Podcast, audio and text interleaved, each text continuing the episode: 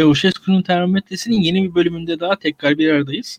Bugün uzun bir aradan sonra Burak Bilgehan Özbek yayınımızda kendi e, geleneksel yerini aldı. Konuk olaraksa pek de uzaklarda olmayan birisini konuk aldık. Nezih Onur Kuru e, seçim konuşacağımız için yayınımızda olması gerekiyordu bugün. E, hemen hızla girelim.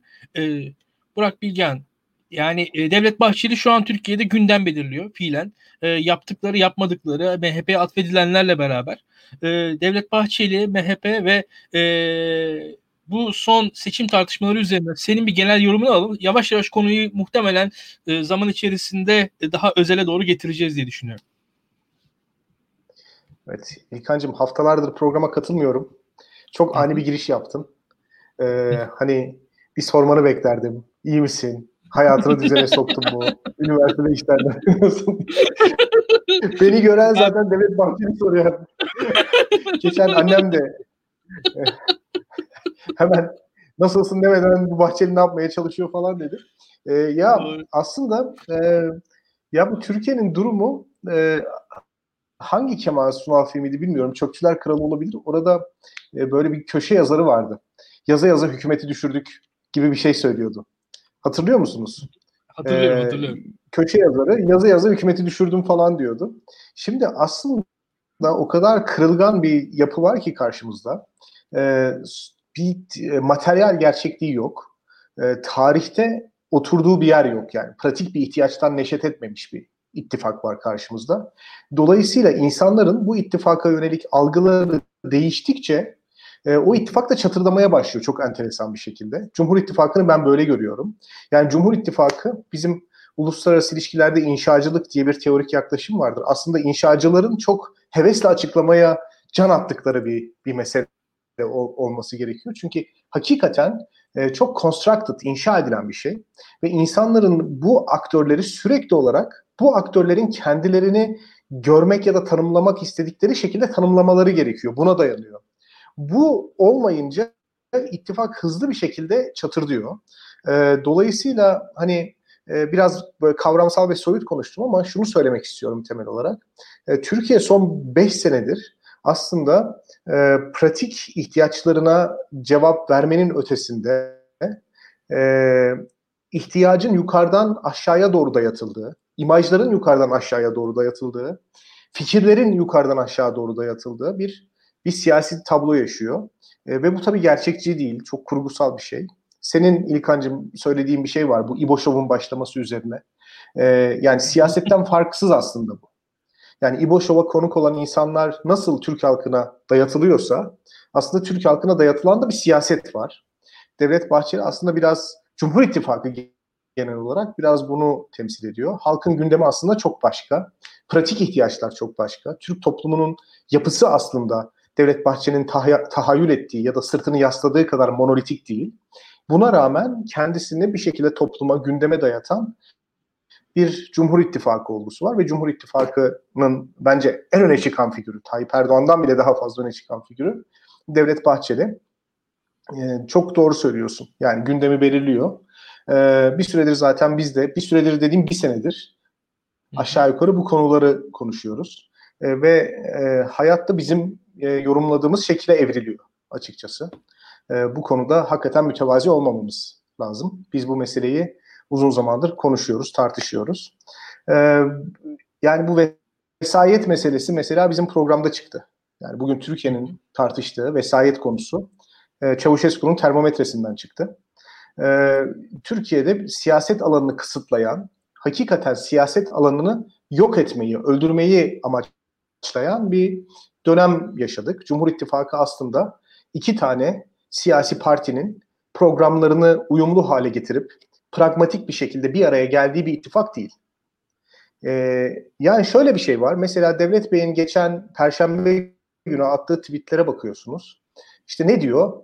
Ölene kadar beraberiz. Mezara kadar beraberiz. İşte bu sizin anlayabileceğiniz bir ittifak değil. Şimdi siyaset konuşuyorsak e, hiçbir aktörün ölene kadar beraber olma gibi bir durumu olamaz zaten. Çünkü siyaset dediğiniz hadise biraz çıkarlar meselesidir. Ve çıkarlar da döneme göre, zamana göre değişir. E, o yüzden hani siyasal gerçekçilik bize hiçbir ittifakın e, ila nihaye sürmeyeceğini ve ne pahasına olursa olsun devam ettirilmeye değer bir ittifak olmayacağını söyler. Yani dolayısıyla burada pragmatik bir siyasi ittifaktan bahsetmiyoruz. Mesela SHP-DYP koalisyonu gibi bir şeyden bahsetmiyoruz.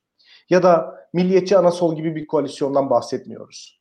Burada bambaşka bir şeyden bahsediyoruz. Bu bambaşka olmasının sebebi de aslında siyasal bir e, amacın, daha doğrusu siyaset yaparak amaca ulaşmanın e, Devlet Bahçeli tarafından bir politika yapma opsiyonu olarak görülmemesi. Yani daha e, somut ifade edeyim. E, Devlet Bey güce erişme yöntemi olarak siyaset yapmayı bir vasıta olarak görmüyor ki Cumhur İttifakı da pragmatik bir siyasi ittifak olabilsin. Bu bambaşka bir şey. Bu bambaşka bir şey. E, dün Daktilo'da yayınlanan yazımda da belirttim ben. E, çok düşünüyoruz tabii bu ne zaman başladı diye. Aslında e, işte Milliyetçi Hareket Partisi'nin içinde e, milletvekillerinin e, isyan bayrağı açmasıyla birlikte e, biliyorsunuz Devlet Bahçeli yerel mahkeme kararlarıyla koltuğunu korumayı başardı. Yani meşruluğunu artık MHP delegesi yerine mahkemelerden aldı ve mahkemelerin de hükümet güdümünde, hükümet direktifiyle hareket ettiği birçok insan tarafından düşünüldü. E, tabii biz birçok insan e, Devlet Bahçeli ile Tayyip Erdoğan arasındaki ilişkinin bu noktada başladığını düşündük. E, fakat bence e, bu denli Devlet Bahçeli'nin hiyerarşik olarak e, daha üste konumlandığı ya da e, Tayyip Bey'in siyaset yapma alanını daraltma hakkını kendinde gördüğü ilişki burada başlamadı. Bence 15 Temmuz'da da başlamadı. Yani 15 Temmuz'dan sonra da başlamadı. Çünkü hepimiz çok iyi biliyoruz ki Devlet Bahçeli FETÖ'yle mücadelenin 15 Temmuz'a kadar bayrak taşıyan aktörü değildi. Hı hı. Yani Devlet Bahçeli de e, 17-25 Aralık meselesine sahip çıktı. Zaman Gazetesi'nin kapatılmasına ya da Fethullahçı yayın organlarının kapatılmasına tepki gösterdi.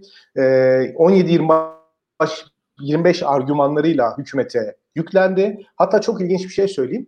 İç güvenlik yasasına karşı e, zannediyorum evet. 2015 Mart'ında HDP ile birlikte MHP hareket etti. Doğru. Evet. Ya şu an hayal bile edilemez yani öyle bir şey. Hayal bile edilemez tabii. Hayal bile edilemez. Yani radikal muhalif dediğimiz karakter aslında Türkiye'de Devlet Bahçeli'ydi. Yani bunu net bir şekilde ortaya ya, koyalım.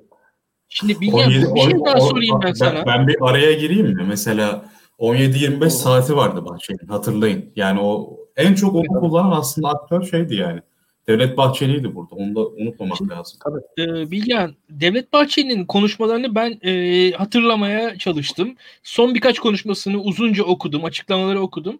Orada şöyle bir şey var. Şimdi Devlet Bahçeli'nin yaptığı soyutlamalarda bir Cumhur İttifakı, iki Cumhurbaşkanlığı hükümet sistemi, bu başkanlık sistemi. Yani sisteme şu an Devlet Bahçeli e, yani senin benim verdiğinden daha farklı bir anlam yüklüyor. Tabii. Tabii, yani tabii. Bu işte o hı hı. Devam et İlkan. Yani buna dair senin yorumun ne? Ben çünkü işte Devlet Bahçeli bu sistemi normal bir şekilde senin benim gördüğümüz gibi veyahut da hani iktidar destekleyen herhangi bir akademisyenin de gördüğü gibi de görmüyor. Yani bir şekilde resmen hani bir e, Deus Ex Machina dersiniz veyahut da tanrısal bir buyruk dersiniz, Manifest Destiny dersiniz, Amerikan kültür. Yani ben o tarz bir şey veyahut da e, işte atıyorum Osman Bey'in rüyası, Şeyh Edebali falan öyle bir şekilde neredeyse e, konumlandırmış durumda yani Devlet Bahçeli. Bir okuduğum zaman ben e, işte yani Şeyh Edebali ile Manifest Destiny arasında bir şey görüyorum yani orada e, bu baş, şu anki sisteme dair. Ya aslında siyasi yorumcular ve akademisyenler Devlet Bahçeli'nin çok gerisinden gidiyor. Çok açık söyleyeyim. Yani e, Devlet Bahçeli'yi bizim açıklayabilmemiz, e, bir anlamda teşhisi koyabilmemiz 2021 senesine tekabül etti. E, şunun için söylüyorum, e, bir fikirle ortaya çıktığımız zaman öncelikli olarak o fikri başka birisi dile getirmiş mi diye ona bakıyoruz biz.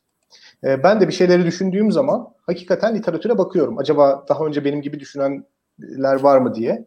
E, şimdi ben de dahil olmak üzere hepimiz e, Milliyetçi Hareket Partisi ile Adalet ve Kalkınma Partisi ittifakını görmüşüz. Yepyeni bir füzyon doğuyor demişiz. Fark, fark etmişiz bunu. E, fakat bir türlü bu meseleyi deşifre edememişiz. Açık söyleyeyim. Bir türlü deşifre edememişiz.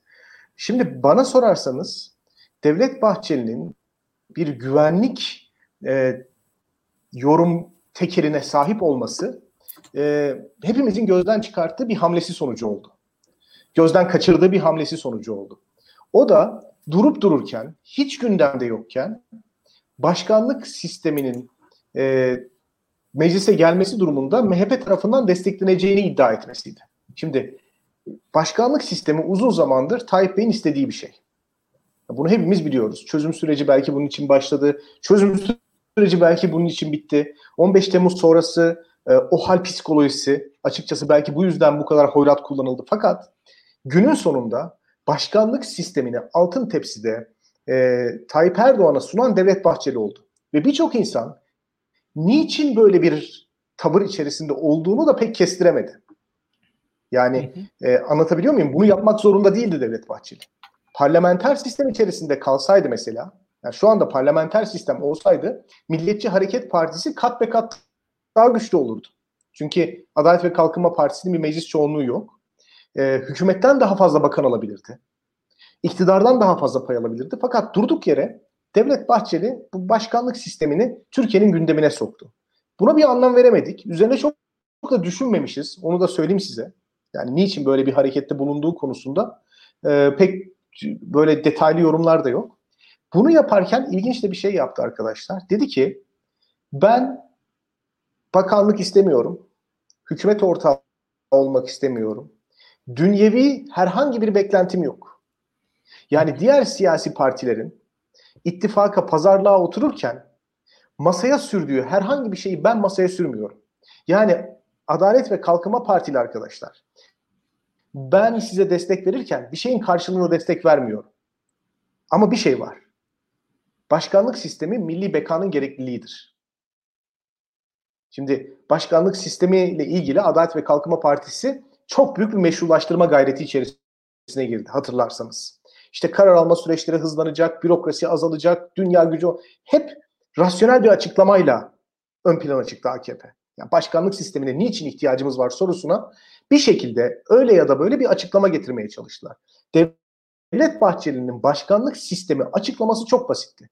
Türkiye'nin beka problemi var. Beka problemi için başkanlık sistemine geçilmesi gerekiyor. Ve ben Bahçeli olarak beka söz konusu olduğunda adi, küçük, basit, insani, dünyevi pazarlıklara zinhar oturma. Devlet Bahçeli'nin bence siyaseten sanıyorum 74 yaşında parladığı an o an oldu. Tek bir hamleyle başkanlık sistemini yani Tayyip Bey'in çok arzu ettiği bir e, anayasa değişikliğini destekleyerek siyaset yapmasına hiç gerek kalmadan çok hayati ve siyaset üstü, siyaset dışı bir oyuncu haline gelebildi. Bu muazzam bir hamle. Kabul ederim. Biz diyoruz ya MHP Milli Güvenlik Kurulu gibi hareket etmeye başladı. Milli Güvenlik Kurulu gibi zaten Milliyetçi Hareket Partisi nerede konumlansa hareket etmeye eğilimliydi. Ya onu söyleyeyim size. Çünkü milli güvenlik böyle standart, objektif, herkesin üzerinde uzlaştığı bir kavram değil. İstediğiniz yerden milli güvenlik çizgisini çizebilirsiniz. Devlet Bahçeli bunu çok yaptı. Fakat ilk defa şunu söyleyeyim. Siyasi çıkarlarını, siyasi beklentilerini, siyasi pazarlık gücünü bir tarafa bırakarak tamamıyla nihilist bir şekilde kamuoyu böyle algıladı. Vatanın, milletin bekası için bir siyasetçi çıktı ve başkanlık sistemini destekliyorum dedi. Bu Devlet Bey'i siyaset üstü bir konuma oturttu. Açık söylemek gerekirse. Ondan sonra yani başkanlık sistemi milli güvenliğin icabıdır dedikten sonra bütün konuları milli güvenlikle açıklamaya çalışması çok büyük saygı gördü. Öncelikli olarak Adalet ve Kalkınma Partisi tarafından. Yani orada aritmetik bir hesabın ötesinde hakikaten meşruluk zemini açısından önemli bir durum vardı. Ve ilginç bir şey söyleyeyim. Türkiye'nin atmosferi de yani 15 Temmuz darbe girişimi hemen ardından hatırlayın Rus Büyükelçisi suikasti, Ankara'da patlayan bombalar, e, İstanbul'da patlayan bombalar güvenlik ihtiyacını Türk halkı açısından çok yüksek seyrettiği, gündemin birinci maddesi olduğu bir dönemdi. İktisadi meseleler bu kadar gündemde değildi. Yani bir şekilde hükümet büyük bir kriz yaşanmadan e, bu meseleleri e, çözebiliyordu. Yani ayyuka çıkmamıştı iktisadi sıkıntılar, öyle söyleyeyim. Aslında bir problem vardı ama ayyuka çıkmamıştı. Bununla birlikte revizyonist, militarist bir dış politika gündemi e, milli güvenlik meselesini hayatın her alanına sirayet eden hale getirdi. Hiç unutmuyorum. Çok konuştum ama şunu da söyleyeyim ondan sonra e, bırakayım. Mesela Suudi Arabistan'ın e, bir yapay zeka robotuna vatandaşlık verme meselesi vardı. Hatırlar mısınız? Bundan iki veya üç sene önce. E, buna Devlet Bahçeli tepki gösterdi. Yani Suudi Arabistan bir yapay zeka robot, robotuna vatandaşlık vererek ne yapmak, nereye varmak istemektedir diye çok ciddi bir nutuk attı ve çok ciddi bir alkış aldı. Çok ciddi bir alkış aldı. Yani hani şimdi on, bu, bu tip şeyler sümen altı ediliyor. Şu anda baktım baktığım zaman çok komik bir şey. Yani Suudi Arabistan bir robota vatandaşlık vererek neyi murad edebilir ki? Ve bu Türkiye diyelim ki bir şey murad etti. Bu Türkiye'de bir muhalefet partisi liderinin niçin gündemi olabilir ki? Çok komik bir şey. Birkaç sene sonra da aslında bu geçtiğimiz dönemde yaşanan Devlet Bahçeli mitingleri çok komik, çok radikal ve çok hani hakikaten zamanın ruhuna aykırı bir şekilde tanımlanacak. Fakat bu Devlet Bahçeli'nin artık ipleri eline aldığı andı. Ee, daha sonra da e, bazı gelişmelerle birlikte yani e, Adalet ve Kalkınma Partisi içerisindeki bazı gelişmelerle kendisini çok iyi adapte etti. Mesela Berat Albayrak'ın yükselişiyle e, çok uyumlu hareket etti. Yani Devlet Bahçeli Berat Albayrak hadisesini, Turkuaz Medya hadisesini çok iyi okudu. AKP'nin siyasetsizleşme sürecini ve milli güvenlik üzerinden siyasi siyasetsizleşme sürecini çok sevdi, çok benimsedi. Bu yüzden Berat Albayrak'ın pozisyonundan çok memnundu. Onunla çok iyi ilişkiler kurdu. Berat Albayrak da Milliyetçi Hareket Partisi'nden bana sorarsanız çok memnundum. İletişim Başkanlığı'nın Devlet Bahçeli için çizdiği imaj Devlet Bey'in çok hoşuna gitti açık söylemek gerekirse. Ve bunun üzerinden bir oyun oynadı. Şu anda ne değişiyor? Dünyada ne değişiyorsa Türkiye'de de o değişiyor. Yani Covid ile birlikte gündem değişiyor. Artık güvenlik ve terör yani bir siyasal merkezin bizi tehdit etme olgusundan ziyade nereden çıktığı belli olmayan bir virüsün hayatımızı tehdit etme olgusu. Burada bir düşman yok. Yani virüsün kendisi düşman ve siyasal bir düşman değil bu. Açık söylemek gerekirse.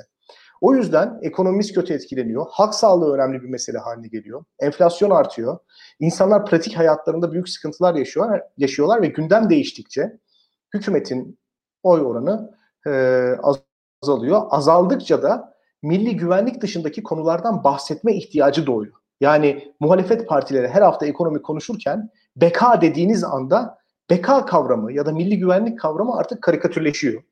Ve hükümet o söylem gücünü kaybetmeye başlıyor. Devlet Bahçeli'nin şu anda bana sorarsanız tedirgin olmasının, tepki vermesinin e, ve açıkçası biraz sinirli olmasının sebebi onun kendisine atfettiği ve insanların da bunu tasvip ettiği imajının yavaş yavaş e, biraz e, makullüğünü yitirmesi, biraz radikalize olması ve Adalet ve Kalkınma Partisi'nin siyaset yapma yönündeki sinyalleri. O yüzden başkanlık sistemi, Tayyip Bey'in tek adam olma isteği ve onun e, meşrulaştırıcı zemin olarak milli güvenlik söylemleri üzerinden giden Cumhur İttifakı mekanizmasını çok benimsiyor.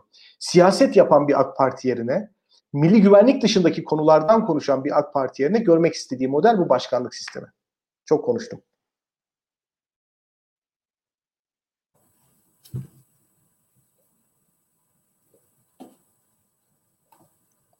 Kaçım. İlkan Mümtaz. İlkan. Okey. E, Devlet Bahçeli'nin e, merak ettiği, Devlet Bahçeli üzerinde durduğu, Devlet Bahçeli'nin şu an yöneldiği şeylere baktığımız zaman neler var? E, yani meclis iş tüzüğü, böyle enteresan e, yasalar falan hakkında fikirleri var. Ama orada bizim asıl dikkatimizi çeken şey şu, seçim sistemi. Şimdi seçim sistemine dair ve bu ittifak sistemine dair Devlet Bahçeli'nin ciddi e, çekinceleri oluşmuş durumda. Çünkü şu gözüküyor ki e, ya Cumhur İttifakı kurulurken karşıda bir ittifakın oluşabileceğini hayal bile edemediler. Yani bence ve bu kadar bir başarılı olabileceğini zaten hiç öngöremediler. Çünkü e, muhalefetin yapısı gereği e, dağınık olacağını, dağılacağını, birbirine gireceğini öngördüler ve muhalefetin hiçbir şekilde ortak hareket edemeyeceğini düşünerek bu ittifaklar kuruldu ve benim gördüğüm kadarıyla bu ittifak zaten e, yani iki partinin de amblemleri oy pusulasında bulunuyordu. Bir şekilde iki partinin de liderleri bir arada yan yana durabiliyorlardı. Partilerin kurumsal kimlikleri korunuyordu. Tırnak içinde MHP markası da seçime giriyordu. Bu sağlandı mesela. Ya bu, bütün bunlar ama e, işte %10 barajı o ittifak içerisindeki partiler için e, bypass edilebiliyordu. Yani bakılırsa zaten yani şu anki sistemde %10 barajın hiçbir anlamı olmaması gerekir. Yani neticede istikrar için bir cumhurbaşkanı seçiyoruz zaten. Yani yönetimde istikrar zaten var olan bir sistemde %10 barajı neyin istikrarını sağlıyor? O da yani, e, şahit, yani teknik olarak temsilde adalet yönetimde istikrar ilkesi vardır anayasada.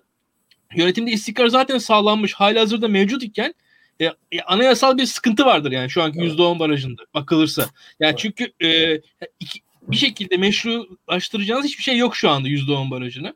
E, bu açılardan bakıldığı zaman e, Devlet Bahçeli ama neticede kendi çizdiği çerçeveden şu an rahatsız olmuş durumda.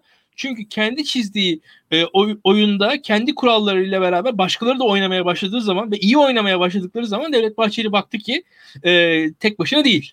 Yani burada İyi Parti bu oyunun evet. içine girebiliyor. E, Saadet Partisi bu oyunun içine girebiliyor. Bir şekilde Demokrat Parti bile bu oyunun içine girebiliyor. Yarın Deva Partisi, Gelecek Partisi bu oyunun içine girecekler belki. E, bu yeni aktörler orada Devlet Bahçeli'yi bir sıradanlaştırabilir ve sıradanlaştırıyor zaten. E, burada e, Onur sen yorumla. Devlet Bahçeli'nin şu anki rahatsızlığıyla beraber e, Tayyip Erdoğan da biliyorsun e, Oğuzhan Asiltürk'le görüştü. Ondan sonra o, o sıralarda Devlet Bahçeli ile Tayyip Erdoğan arasında yoğun görüşmeler oldu. E, bunlarla beraber sen bir senin de yorumunu alalım. Buradan sonra devam edelim. Ee, şimdi MHP aslında yani Devlet Bahçeli e, şunun farkındaydı. E, MHP muhalefetteyken biz araştırmalarda şöyle bir soru yöneltiyorduk. Yani e, oy verebileceğiniz parti hangisi diye ya da partileri tek tek sorup ne derece oy verebilirsiniz diye bakıyorduk. MHP'nin oy verilebilirliği e, %60'ları geçiyordu. Yani Türk halkının %60'ından fazlası MHP'ye soğuk bakmıyordu. Yani bu sıralamada MHP birinci sıradaydı. AK Parti de değil, CHP de değil. Yani hatta AK Parti %50'lerde kalıyordu, CHP %45-50'lerde kalıyordu. MHP %60'lara geçiyordu bunda.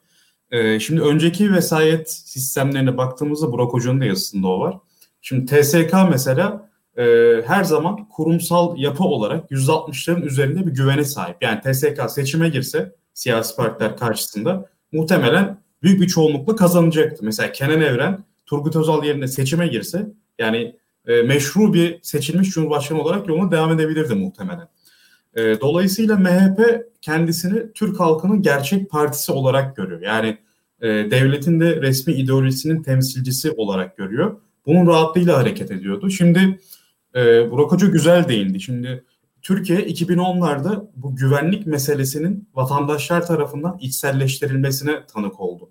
Ee, Suriye meselesi oldu. Suriye meselesi bizim çok gündemimizde değil ama yani Türkiye'de toplam 5 milyon göçmen var şu an ve bu sayı 100 binlerdeydi 2010'da. Bu çok anormal bir gelişme. Biz bunu seneler sonra çok büyük bir kırılma olarak okuyacağız. Bu mesele var. Ee, PKK ile yani PKK ile mücadele var. Sonra onların Suriye'ye geçiş var. Suriye'de PYD ile bu sefer mücadele var.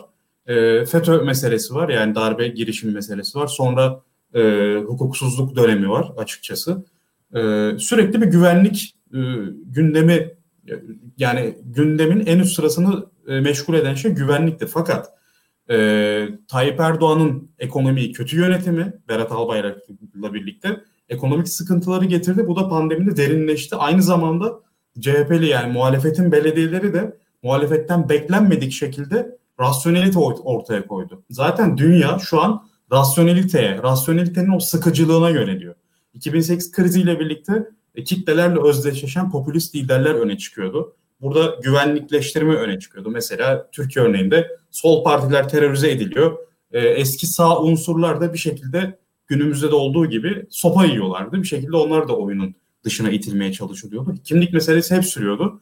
Türk-Kürt ayrımı mesela, halk elit ayrımı, yerli milli ayrımı gerçek demokrasiyi e, temsil ettiklerini söylüyorlardı bu kitleler, e, bu liderler. Çünkü onların demokrasi algısı tamamen çoğunlukçuluğa dayanıyor ve çoğunluğu zaten arkalarında hissediyorlar. Yani o merkez sağ ve sağ ve aşırı sağ seçmenin külli desteğini arkalarına almış hissediyorlar ve devleti de kutsal bir yapı olarak görüyorlar. Hem Leviathan bir devlet. Her tarafta e, kanuni gücünü gösterebilecek, hukuksal demiyorum kanuni. E, ve bir yandan da Hegelian bir devlet. Yani bir ide olarak, bir aşkınlık olarak, bir hedef, bir kızıl elma olarak bir devlet. Bu şekilde e, yaklaşık toplumun yarısını kendi kitleleri haline getirebilmişlerdi. Fakat son iki yılda bu kitleden artık sızmalar başladı, çatlaklar başladı. E bunu da e, AK Parti görmeye başladı Erdoğan. Yani Erdoğan e, şu an evet parlamenter sisteme geri dönmesi çok zor. Bunun için muhalefetin desteğini alması gerekir ve bu bir yenilgi anlamına gelir. Başkanlık sistemin barajını da e, çekemez aşağıya. Fakat e, yani burada yapabileceği şey şu olabilir. Seçim sistemini değiştirmek. Seçim sistemini değiştirmek için salt çoğunluk yetiyor. Seçim sisteminde de siz e, bölgelerin e, dinamiğiyle oynayabilirsiniz. Mesela kazanmak için İstanbul örneğinde veriyorum. Daralta, bölgeleri daraltıyorsunuz ya. Mesela Sultanbeyli'yi Kadıköy'le aynı bölgeye koyabilirsiniz ve mesela ya da işte ne bileyim Beyko AK Parti'nin çok e, öne çıktığı yerleri onların avantajına gelecek şekilde son sandalyeleri AK Parti'nin alabileceği şekilde dizayn edebilirsiniz. Bunun da gerrymandering deniyor. Ama bu sistemde ne oluyor? Mesela e, İstanbul'u düşünün. İstanbul ikinci bölge mesela. Üçüncü bölge değil. 35 sandalye var şu an. 35 sandalyede e, barajı ittifaklarla geçiyorsanız mesela Deva Partisi'ne örnek vereyim. Diyelim ki Millet İttifakı'ndan e, seçildi. İstanbul 3. bölgede %3 oy aldı. Bir sandalye çıkarabiliyor. Ama siz bu bölgeleri mesela 5 sandalyeli e, hale getirirseniz bu sefer 100 bölü 5 kabaca %20 almanız gerekiyor. Yani bu daraltılmış bölge sistemi küçük partileri yutan bir şey. E, %20'nin altında oyu olan partilerden bir tanesine MHP. Yani erken pardon daraltılmış e, bölge sistemiyle birlikte neyi göreceğiz Türkiye'de? AK Parti çok büyük bir dominasyon sağlayacak. E, Manisa'dan Kars'a kadar alanı düşünün sapsarı olacak. Sahillerde biraz CHP varlığı olacak ve Güneydoğu'da HDP'nin baskın olduğu yerlerde biraz mor renk olacak. Ama İyi Parti olsun, MHP olsun ve yeni partiler olsun bunların etkisi epey kırılacak.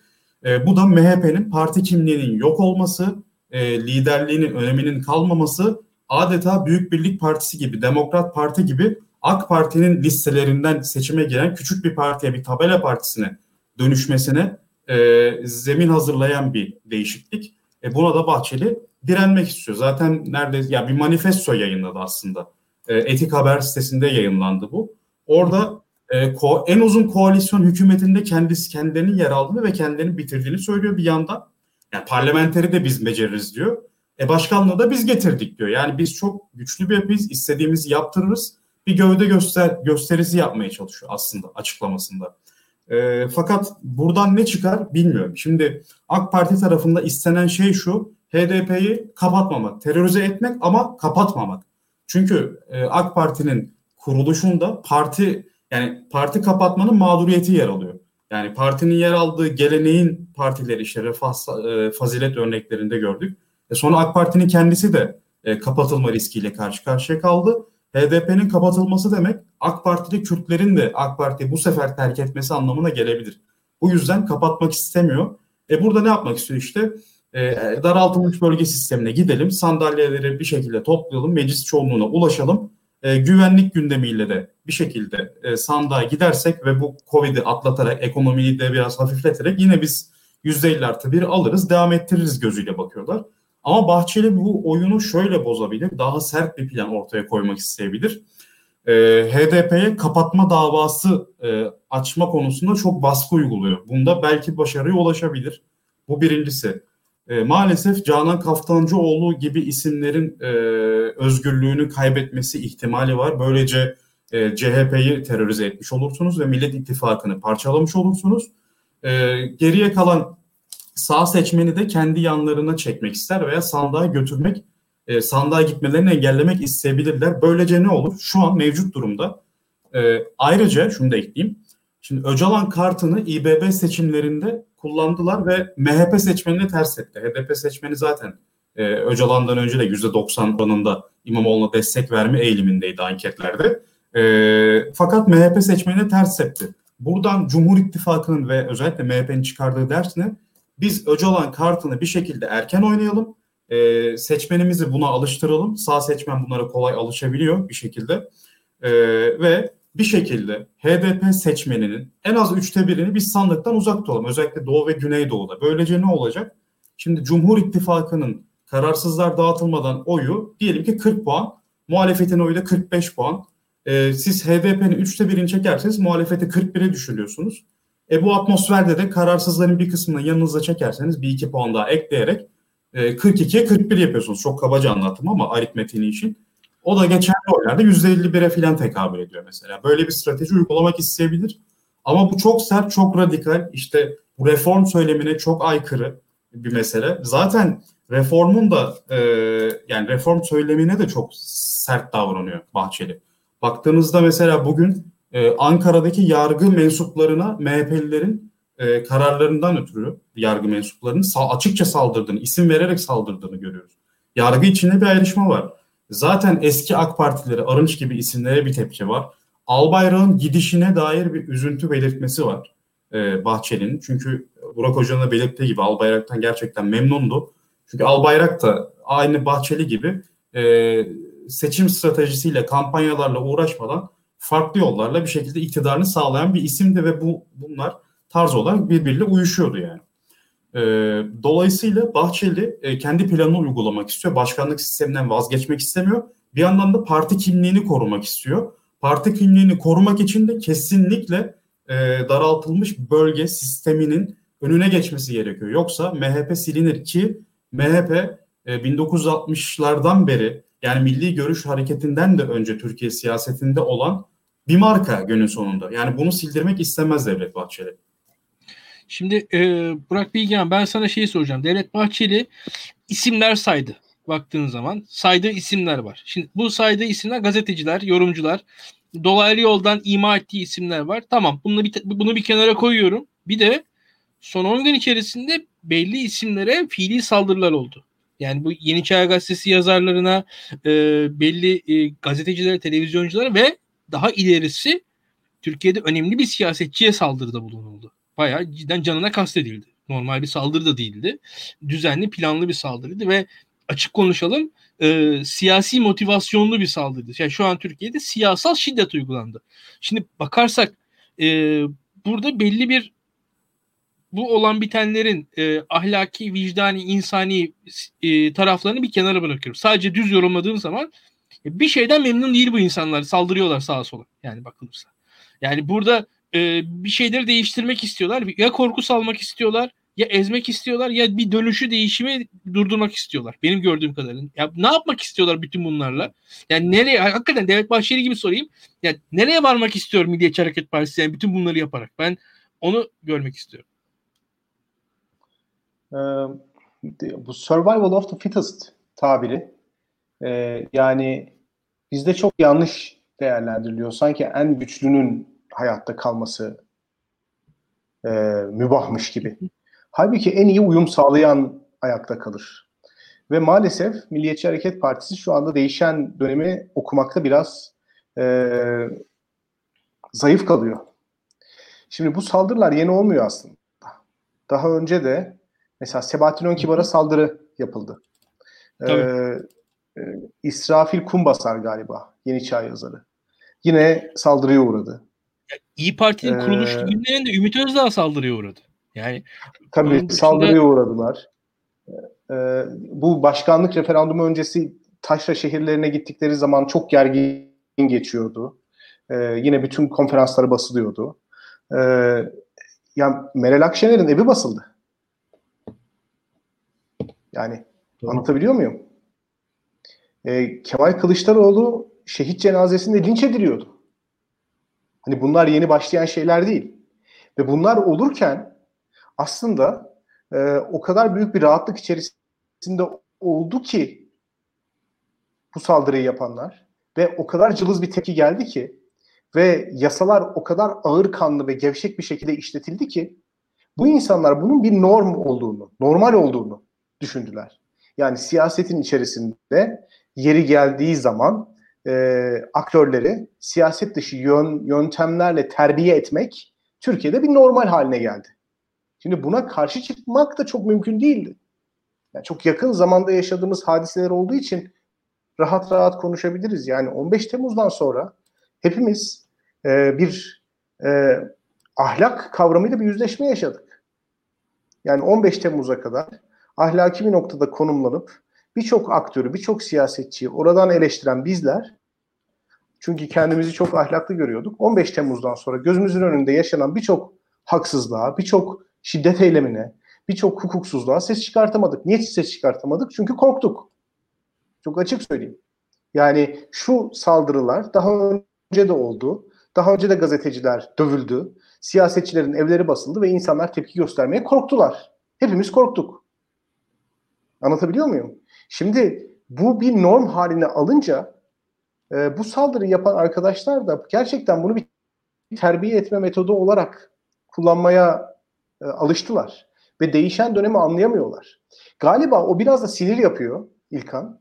Çünkü hmm. hani mesela bu Selçuk Özdağ meselesi e, hani e, Davutoğlu çıktı bir şeyler söyledi kamuoyundan bir şeyler yükseldi. Hani Devlet Bey biraz AKP'nin gözünün içine bakıyor. Orada daha böyle meseleyi e, de, MHP'nin üzerine yıkılmayacak şekilde kotarmasını falan istiyor. Ama ne oluyor? Adalet ve Kalkınma Partisi Ankara Milletvekili Yıldırım Tuğrul Türkeş ergen milliyetçiliğin e, çok tehlikeli bir şey olduğuna dair bir yazı yazıyor. Yani bunlar da Devlet Bahçeli'yi tedirgin ediyor. Şimdi siyaset çok enteresan bir mekanizmadır. Arkadaşlar aniden kendinizi çok istemediğiniz radikal bir noktada bulabilirsiniz. Yani yaptığınız siyaset dışı eylemler sizi hani siyasetin içerisindeki ekosistem affettiği sürece göze batmayabilir. Ama birdenbire rüzgar döndüyse bu eylemler ciddi anlamda sizi çok radikal bir noktada konumlandırır. Ve açıkçası bu Devlet Bahçeli'nin kariyeri boyunca inşa ettiği, yaptığı her şeye ters. Yani çok kendisini görmek istemediği bir noktada görebilir şu anda. Hatırlayın Milliyetçi Hareket Partisi'nin bu mafyayla ilişkisi, işte ülke ocaklarının şiddet eğilimi, ülkücülerin sokaklardaki hakimiyeti bu tip konular genel itibariyle Devlet Bahçeli tarafından dramatik bir şekilde eleştirilmişti. Çok sert bir şekilde eleştirilmişti. Yani Devlet Bey aslında Milliyetçi Hareket Partisi'nin çok uzunca bir süre e, meşru, rekabetçi, merkeze sinyal yapan, sinyal çakan, öyle söyleyeyim, e, çöken merkez sağın oylarını toplamak için daha makulü, daha devlet adamlığını temsil edermiş gibi bir profil çizmeye çalışan bir politika izledi. E, şu anda geldiğimiz nokta Alaaddin Çakıcı'ya sahip çıkan, işte e, siyasetçilerin, gazetecilerin, sivil toplum kuruluşu liderlerinin dövülmesine e, bizde deli çoktur diye tepki veren, böyle e, bir taşra kasabasının ülkücülüğe yeni adım atmış gençlerin kendi aralarında yaptığı şakalaşmayı Ankara'da mainstream ana akım politikaya taşıyan bir üslup var. Yani, e, yani bu, bir şey daha söyleyeyim. Hı. Bu yani Abdullah Çatlı'nın öldüğü zamanı hatırlıyorum. Ben cenazesine MHP'den giden olmamıştı. Büyük Birlik Partisi'nden giden olmuştu. O bir MHP'nin tavrıydı. MHP'nin eskiden böyle bir tavrı vardı. Şu an o tavır yok. Mesela o MHP bitti benim gözümde şu anda mesela ve bize biz tabii, 90'larda yani MHP'ye dair öyle bir anlatı onun üzerinden kuruluyordu. Kimi entelektüel muhtemelen fazlasıyla iyiye yorarak yorumlar yapıyorlardı. E, bugün o anlatıyı kendileri terk ettiler. Yani ben şu an düşünüyorum Abdullah Şatlı şu an hayatta olsaydı, bugün susurluk kazası olsaydı, yarın cenazesi olsa muhtemelen Devlet Bahçeli en ön safta cenaze namazını kılacak. Yani şu anki gözüken o. Ya benim gördüğüm kadarıyla. Tamam. Muhtemelen öyle. Yani çok zor bir camia aslında. Çünkü ya bu dava etrafında e, şekillendiği için bu parti aslında ve 70'li yıllarda da birçok insan aslında e, çok büyük fedakarlıklar yaptıklarını düşünüyorlar. Şimdi mesela arkadaşlar biz Daktilo 1984'ü kurduk. Bizim yaptığımız fedakarlık işte haftada birkaç saat ayırıp program yapmak. Şimdi 70'li yılların sağ ve sol grupları e, hakikaten bulundukları davaya çok fazla şey bahşediyorlar. Yani canlarını bahşediyorlar, hayatları gidiyor, üniversite eğitimlerini bırakıyorlar. Yani çok dramatik hikayeler var işte hapishanelere giriyorlar, işkence görüyorlar, çıkıyorlar falan. Şimdi bu insanlar dolayısıyla e, parti üzerinde bir hak sahibi olduklarını düşünüyorlar. Yani partinin tüzel kişiliği yok. Parti onların özel mülkü. Onlara bir şey borçlu. Dolayısıyla bu tip partilerin dönüşmesi, işte sokaktan çekilmesi, daha kanuna, nizama uygun hale gelmesi, meşru politikanın parçası olması, merkez sağdan oy alması çok devrimci işler aslında. Çok zor işler. Yani mesela Milliyetçi Hareket Partisi'nin HDP ile beraber iç güvenlik yasasına karşı çıkması hakikaten çok önemli bir an bence MHP tarihi açısından. Çünkü prensiplerle, ilkelerle demokratik siyasetin devamı için pragmatik davranma yolunu seçmiş. Fakat buraya kadar getirilen miras, çok açık söylemek gerekirse, o kadar hoyrat bir şekilde harcandı ki bugün e, Milliyetçi Hareket Partisi şiddetle anılan, e, radikalizmle anılan, e, işte mafya liderleriyle anılan bir siyasi yapı haline geldi. Üstelik partinin yönetici kadrosu o kadar mesela 2015 seçimleri öncesiyle mukayese ettiğiniz zaman bu farkı çok net anlayacaksınız. 2015 seçimlerinden önce mesela işte Tuğrul Türkeş, Meral Akşener, Ümit Özdağ, Sinan Ogan, Oktay Vural gibi televizyona çıkıp takır takır konuşabilen e, bir siyasetçi kadrosu vardı. Milliyetçi Hareket Partisi içerisinde. Şimdiki profile baktığınız zaman açıkçası hakaret etmeden, küfür etmeden konuşmayı beceremeyen insanlar. Ya siyaset yapmak bu değil ki. Şimdi bu normaldi. Yani Türkiye 15 Temmuz atmosferi içerisinde bunu normali yaptı zaten. Biz de Twitter'da mesela e, kendimiz gibi düşünmeyen insanların bize küfretmeden bizimle muhatap olduğuna aşina değilizdir. Bilmiyorum sizinle muhatap oluyorlar mı ama e, benimle düzgün bir şekilde hocam sizinle aynı fikirde değilim. Acaba şöyle düşünüyorum siz ne dersiniz diyen bir cevap çok az okudum. Bir ya da ikidir. Ya küfür ya hakaret. Çünkü Türkiye'nin normali bu haline geldi. Bunda da MHP'nin biraz hakikaten payı oldu. Şimdi bu dönem değişiyor. İlkan. Yani bence Türkiye'nin gündemi değişiyor. Türkiye'nin siyasi atmosferi değişiyor. Hepsinden önemlisi MHP imajını ya da MHP varlığını konstrakt eden en önemli aktör olan Adalet ve Kalkınma Partisi'nin MHP'ye bakışı değişiyor. Bunu idrak etmekte biraz zorlanan e, Milliyetçi Hareket Partisi var. İdrak etmeye zorlandıkça iki tepki verirsiniz. Ya sinirlenirsiniz ya anlamaya çalışırsınız. Anlamaya çalışmıyorlar, sinirleniyorlar. Bu da böyle e, neticeler doğuruyor. Yani Adalet ve Kalkınma Partisi'nin bakışı değişiyor derken ne, neyi kastetti? Biraz daha açsana onu bırak. E, ya şöyle mesela bu Oğuzhan Asiltürk ziyaretinden bahsettin. Ee, şimdi hı hı. Ağustos ayında e, Hürses'te Fehmi Çalmuk'un yazısı var. E, Fehmi Çalmuk milli görüşü çok iyi bilen bir gazeteci. Yıllarca Erbakan'ın yanında e, bulundu. E, işte Erbakan'ın e, Kürt meselesine bakışına ilişkin de bir kitabı var. Ben takip ediyorum Fehmi Çalmuk'u. E, şimdi Oğuzhan Asil Türk'le Sayın Cumhurbaşkanı'nın aslında iyi bir dostluk ilişkisi olduğunu yazdı. E, bütün değişen siyasi süreçlere rağmen bu ilişkinin bozulmadığını ve Oğuzhan Asil Türk'ü e, Tayyip Bey'in çok saydığını yazdı. Bir görüşme gerçekleştiğini iddia etti ve görüşmede Oğuzhan Asil Türk'ün e, Sayın Erdoğan'a e, Milliyetçi Hareket Partisi sizi batıracak dediğini öne sürdü. Bu yazı 8 Ağustos tarihli e, yanlış hatırlamıyorsam. Şimdi e, milli görüş geleneğinden gelen, daha doğrusu bu meselenin milli görüşle de alakası yok. Siyaset yaparak iktidar kazanma geleneğinden gelen herhangi birisi bunu görüyor zaten. Siyaset yaparak iktidar kazanan insanlar bu gidişin gidiş olmadığını görüyorlar ve e, Tayyip Bey'e bunu iletiyorlar. Bu siyasetsizlik hali, milli güvenlik üzerinden politik üretme hali Adalet ve Kalkınma Partisi'ne kaybettiriyor. Dolayısıyla e, parti içerisinde özellikle Berat Albayrak'ın gidişinden sonra bir siyaset yapma hevesi görüyorum ben.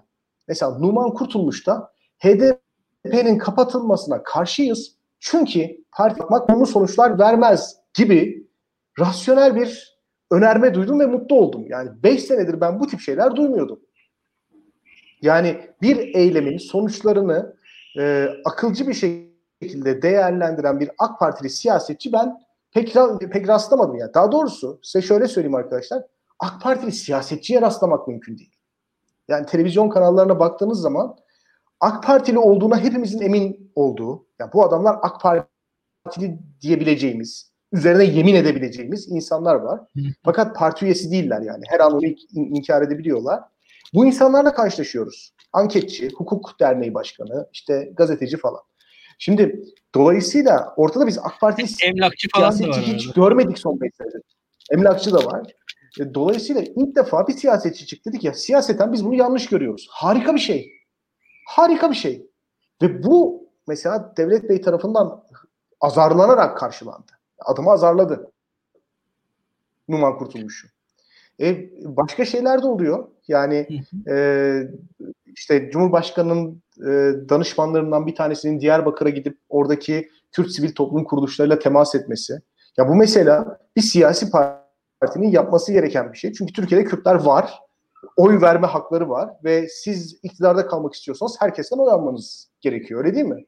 Yani Türkiye'de e, insanlara devamlı hakaret ederek oy alamazsınız. Şimdi bu tip pragmatik hamleler AK Parti tarafından yapılmak isteniyor. Fakat AK Parti tarafından yapılmak istenen bu pragmatik hamlelerin iki düşmanı var. Birincisi Devlet Bahçeli, ikincisi Tayyip Erdoğan. Tayyip Erdoğan çünkü o başkanlık sisteminin ona verdiği gücü kurallı bir şekilde bölüşmemeye keyfiliğini çok elinde tutmak istiyor. Devlet Bahçeli çünkü o da siyaset yapmadan eyleyen aktörün üzerinde güç sahibi olmayı çok istiyor. O yüzden ben diyorum ki mesela Ahmet Davutoğlu'nun okumasına katılmıyorum yani. Burada Erdoğan bir kurban değil. Bahçeli'nin kurbanı bir Erdoğan'dan bahsedemeyiz. Öyle dersek eğer Bahçeli'nin gidişiyle bütün sorunların çözülmüş olacağını varsayarız. Bence evet bir vesayet mekanizması var ama bu vesayet mekanizması Bahçeli'nin Erdoğan üzerindeki vesayeti değil. Başkanlık sisteminin ve milli güvenlik diskurunun Türk siyasetinin bütün aktörleri üzerinde bir vesayet mekanizması. AK Parti de bugün siyaset yapamaz halde. MHP de siyaset yapamaz halde. Şimdi e, Onur e, yavaş yavaş programımızın başlığına gelelim. 47 dakika oldu. Baskın seçim ihtimalini konuşmamız gerekiyor. Yani izleyiciler de bizden onu bekliyorlar. Yani e, bu yılın sonuna baskın seçim ne demek bir defa bir teknik olarak söyleyelim. Yani bu yılın sonuna kadar en azından. Sen daha güzel anlatabilirsin. Yani baskın seçim erken seçim demek aslında. Ee, bir anda gidilmesi yani Bahçeli tarafından duyurulması e, baskın oluyor. Çünkü normalde partiler aralarında konuşur. Erken seçim teklifiyle bir parti gelir, diğerleri de e, onunla bir masaya otururlar, konuşurlar böyle işler. Mesela Hollanda'da şu an erken seçime gidiyor. Partiler aralarında bir şekilde anlaşıyor. Bizde öyle bir şey yok. Bahçeli hadi seçime gidiyoruz diyor. Şöyle bir el hareketi yapıyor. Gidiyoruz Şu an, yani. E, mevcut anayasada aslında Cumhurbaşkanı'nın istifasıyla beraber bir baskın seçim e, yolu var. Ama evet, bu yolu pek kullanmak istemiyorlar diye tahmin ediyorum. Ee, ya Erdoğan o yolu kendisi kullanabilir ama 2020 ya da 2020 2020 geç 2021 ya da 2022'de değil. Yani 2023'te seçimin normal yapılacağı tarihte Erdoğan'ın aday olması önünde hukuki bir engel olduğuna dair bir tartışma var. Bu tartışmanın önüne e, geçmek istedik. İşte seçme bir, birkaç ay kala belki e, öyle bir baskın seçim yapmak isteyebilir. Bu Erdoğan'ın kafasındaki olan şey. E, Bahçeli eğer sıkışırsa Bahçeli'nin kozu ba- baskın seçim. Çünkü e, baskın seçimde ne olacak? Mesela bu sene hiçbir seçim değiş yani seçim sisteminde değişiklik yapılmadığını düşünerek bir seçime gidildiğini varsayın. Size soruyorum. Muhalefetin adayı kim olabilir bu sene? Yani Tayyip Erdoğan'ı geçebilecek kim var şu an? 2021'de kim var? Rahat rahat aday olabilecek kimse yok bence. Yok. Yani şu an Ekrem İmamoğlu ve Mansur Yavaş isimleri öne çıkıyor. Ekrem İmamoğlu ve Mansur Yavaş e, hem kendileri hem de partileri e, onları yıpratmak istemiyor. Belki bir dönem daha belediye başkanlığı yapmalarını istiyorlar. Çünkü bir siyaset geleneği de oluşturmak istiyorlar. Yani e, baktığınızda bu iki şehir 25 senedir AK Parti tarafından yönetiliyordu. E, bir şekilde e, bunun muhalefet tarafından yönetilmesini isterler. Yani partiler e, zorlukla kazandıkları belediyeleri böyle rahatlıkla bırakmak istemezler. E, Kemal Kılıçdaroğlu ve Meral Akşener'in de oy oranları öyle Erdoğan'ın çok önünde değil. Yani Erdoğan onlara karşı hala kazanabilir konumda. E, hata payı içinde belli olmaz sonuç ama Erdoğan bir şekilde devletin imkanlarıyla Doğu ve Güneydoğu'da da işte e, farklı güçlerin de farklı güç demeyeyim işte e, kamu gücünün de e, yardımıyla bir şekilde HDP seçmenin bir kısmını pasifize ederek bu seçimi kazanabiliriz gözüyle bakıyor Bahçeli. Yani ee, onun şu an şöyle bir tez var. Mesela şu an aşılama başladı baktığın zaman. Hı. Neticede bir gün e, yani bir gün derken de bir gelecek ay ya sonraki ay yani ya Şubat ayında ya Mart ayında bu kısıtlamalar da sonlanacak ve kısıtlamalar sonlanınca esnaf çalışmaya başlayacak. Bir şekilde bir ekonomide hareket ister istemez olacak, illaki olacak ki kaç yıldır ülke büyümüyor ve ertelenen yatırımlar da muhtemelen vardır diye umuyoruz. Birilerinin varsa eğer hala tasarrufu kalmışsa o yatırımları yaparlar diye umuyoruz. E, yani neticede 2021'in 2019'dan 2020'den daha iyi geçmesi için bir makro bir e, ufuk turu atabil yani tahmin edilebiliyor. Ne olacağını tam öngörü hani bu şey demek değil. Ekonomi çok güzelleşecek, düzelecek falan değil ama makro verilerin geçmişten daha iyi olması beklenebiliyor. Ha şu demek değil. Enflasyon yine yüksek olacak. Bu arada onu da söyleyelim yani. Yani bu, bu konuşmaların sonunda 2021'in sonunda gelip de İlkan sen ne dedin dem, denmesin ama yani sıradan vatandaş gene kötü yıl geçirecektir ama e, makro veriler geçmişe göre daha iyi olacaktır bu yıl diye tahmin ediliyor. E, bunu kullanabilir mi hükümet belki de? Bilmiyorum. Hani e, benim çok net e, kanaatim yok. Sen ee, yani şimdi sen çok rasyonel bakıyorsun şu an. Ee, Bahçeli tarafından bakarsak hani biz Bahçeli konuştuk, MHP konuştuk evet. bugün. Yani baktığınızda e, 2002 seçimleri, 2015'te e, Kasım seçimleri, referandum, 2018 seçimi hepsinin altında Bahçeli'nin imzası var. O yüzden Bahçeli'nin e, davranışına göre okumak lazım bence. Ben normalde bu kadar spekülasyonu sevmem. Benim e, hocalarım da bu kadar spekülasyon yaptığım için beni kınarlar genelde. Ama bence Bahçeli'yi okumak için gerçekten biraz beyin fırtınası yapmamız gerekiyor. Geçmişteki hamlelerine bakmak gerekiyor. Ee, Bahçeli kendi yani Bahçeli'de bence şöyle bir şey var. MHP'de ve Bahçeli'de. E, oyunu kendileri kurmak istiyorlar. E, yani oyunun sahibi olmak istiyorlar. İktidarın sahibi olan parti olmak yerine bu vesayet kavramıyla da açıklanabilir. İşte e, aksakallı tabiriyle, ak saçlı tabiriyle e, açıklanabilir. Artık buna ne diyorsanız. E, o rolü oynamak istiyorlar ve şunu görebilirler. Biz işte dış politikada baktığınızda mesela e, Kafkasya'da yani Azerbaycan'da ondan sonra Libya'da, Suriye'de, Akdeniz'de çok farklı alanlarda çok aktif bir Türkiye var dış politikada. E, iç güvenlikte yani e, terör tanımını çok genişletmiş, demir yumrukla yönetilen bir ülke var. Bunlar hep MHP'nin istediği şeyler. E, Kürt sorunu meselesinde de MHP'nin bence Öcalan kartını kullanmakla bir sorunu yok. O da e, devletin elindeki işte 20-21 senedir e, duran bir aktör olarak değerlendiriliyor. Yani Demirtaş'tansa Öcalan diyorlar. Onu açıkça gördük yani. Tabii. Yani dolayısıyla bu kartların hepsini oynayabilip yani İBB'nin İBB'si ikinci seçimleri var ya İBB ikinci seçimlerindeki stratejinin daha düzgün uygulanmış bir haliyle e, seçim sistemi değişikliğinin de öne, e, önüne geçmek adına bence Bahçeli baskın seçime götürebilir. Bu ihtimali çok ciddi bir şekilde değerlendirmemiz gerekiyor. Çünkü baktığınızda AK Parti camiasında e, AK Parti'ye yakın gazeteciler arasında seçim değişikliğinin e, olağan bir şekilde seçim sistemi değişikliğinin olağan bir şekilde gerçekleşeceğine dair yazılar sürekli çıkıyor. Ya yani bence burada mücadele var. Ee, ben Cumhur İttifakı'nda işte çatışma, kırılma gibi tabirler kullanınca bana işte romantik diyen, e, kurgucu diyen filan tipler oluyor ama bence e, çok açık bir durum var ortada. Yani siyaseti iyi okuyabilen kişiler burada Bahçeli'nin mevcut sistemle direnmesini anlatabilir. Son bir şey ekleyeyim. E, bir saati çok geçmemek için. Burak Hoca çok güzel bir şey söyledi. Sen de onu söylüyorsun. Ee, aynı nehirde bir kez daha yıkanılmaz. Siyaset değişiyor. Bu Heraklitos'un sözüydü sanırım. Şimdi 2000'ler mesela dindarlaşmanın e, çağıydı. Neden? Çünkü 90'lar işte ahlaki çöküşle anılıyordu. Yok, yolsuzlukla anılıyordu. Deprem oldu, ekonomik kriz oldu. İnsanlar böyle daha aslında manevi şeylere yöneldi. Yani o zamanın kültürüne de bakın mesela işte yok kalp gözü, ne bileyim Mevlana filan böyle şeyler çok revaçladı. Hatırlayın şu an hepsiyle dalga geçiyoruz. 2000'lerde çok dalga geçilmiyordu bunlarla. Hatırlayın yani. Mesela o zaman her, yani muhalefet merkezde arıyordu fakat aslında sağcılar AK Parti tarafına doğru kaymıştı. Şimdi 2010'larda ne oldu? Milliyetçilik bu sefer revaçta oldu. Yani göç, savaş, ya bunların hepsi oldu yani. Göç, savaş, terör. Ee, baktığınızda Türkiye'de Çağlayan Adliyesi'nin maalesef savcı öldürüldü. Yani bu inanılmaz bir şey normalde. Biz bunu unuttuk yani. O gün elektrikler tüm Türkiye'de sanırım elektrikler kesilmişti mesela o sıralarda. Yani bu şok edici bir şey. Bu sıradan insanı etkileyen bir şey. Elitler olarak biz bunu sürekli unutuyoruz. Çünkü aşırı bir gündem yoğunluğu var. Fakat sıradan halkın hafızasında yer eden bir şey bu. Çünkü çok reel bir gerçeklik yani. E darbe girişimi yaşandı, meclis bombalandı. 300 kişiye yakın kişi hayatını kaybetti. E dolayısıyla milliyetçilik çok yükselişe geçti. Bunu şuradan okuyabilirsiniz. Süleyman Soylu'nun değişimine bakın. Süleyman Soylu mesela o değişimi iyi yakaladı. Bahçeli de şu zamana kadar iyi yakalamıştı baktığınızda. Yani e, başka ülkelerde de aynısını görüyoruz. Sağ çok karikatürize işler yapıyor. Biz Twitter'da sürekli bunu eleştiriyoruz veya işte başka hesaplar dalgasını geçiyor ama seçmenin en az 40 puan da elde ediyorlar bu stratejiyle. Fakat 2020'de işte yeniden rasyonelite öne çıkıyor. Çünkü insanlık varoluşsal bir krizin içerisine girdi. Bu çok romantik bir söylem gibi oldu ama baktığınızda ortaçağ e, mücadeleleriyle biz Covid'e karşılık vermeye çalışıyoruz insanlık olarak.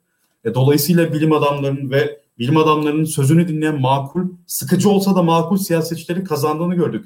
Kim derdi ki Trump Biden'a birkaç milyon farkla hem de Biden'ın 306 sandalye kazanacağı şekilde seçimi kaybedecek 2020 Ocak ayında kimse demezdi. E ne oldu? Trump e, işte o uzmanlığın, bilimin filan karşısına geçti. Süreci çok kötü, kötü yönetti. Elindeki seçim Biden'a verdi. Yani Biden kendisine çok da 4 yaş mı büyük Biden'dan, e, Trump'tan.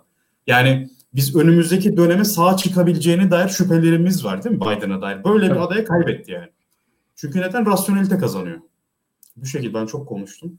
Ee, böyle görüyorum. Yani ee, Burak, seçime, bir... seçime, getirebil, seçime götürebileceğini düşünüyorum açıkçası. Ee, senin de yorumlarını alalım Burak Bilgehan. Bu baskın seçim konusu açıkçası herkes senin yorumlarını bekliyor. Bu yayının başından beri şu saate kadar. 440 evet. kişi. Eyvallah sağ olsunlar. Ee, ya e, benim orada şöyle bir düşüncem var. Ee, baskın seçim kartı evet Devlet Bahçeli'nin elinde önemli bir koz. Fakat ben muhalefet partilerinin de e, bu durumda e, bizim e, düşündüğümüz gibi seçimin üzerine çok hevesle atlayacakları kanaatinde değilim. Şunu söylemeye çalışıyorum. Şu ana kadar e, e, Tayyip Bey birçok ittifakın içerisine girdi. Bu ittifaklar bizim anladığımız, e, bildiğimiz ittifak ilişkisi gibi değildi. Yani kamuoyu önünde ittifakın kurallarının, kurumlarının belli olduğu, kimin ne aldığının şeffaf bir şekilde ortaya döküldüğü ya da açıklandığı bir ittifak süreci gerçekleşmedi. Yani sürekli olarak bazı ittifaklar var ve bu ittifaklar kapalı kapılar ardında yapılıyor. Kimin ne aldığı belli değil. Kimin kime karşı ne tip sorumluluklar olduğu belli değil. Fakat keyfi olarak bu iktidarın, bu ittifakın e, bir iktidar getirdiği görülüyor. Ve bu ittifakın keyfi olarak yapılıp keyfi olarak bozulmasının önünde de hiçbir engel yok.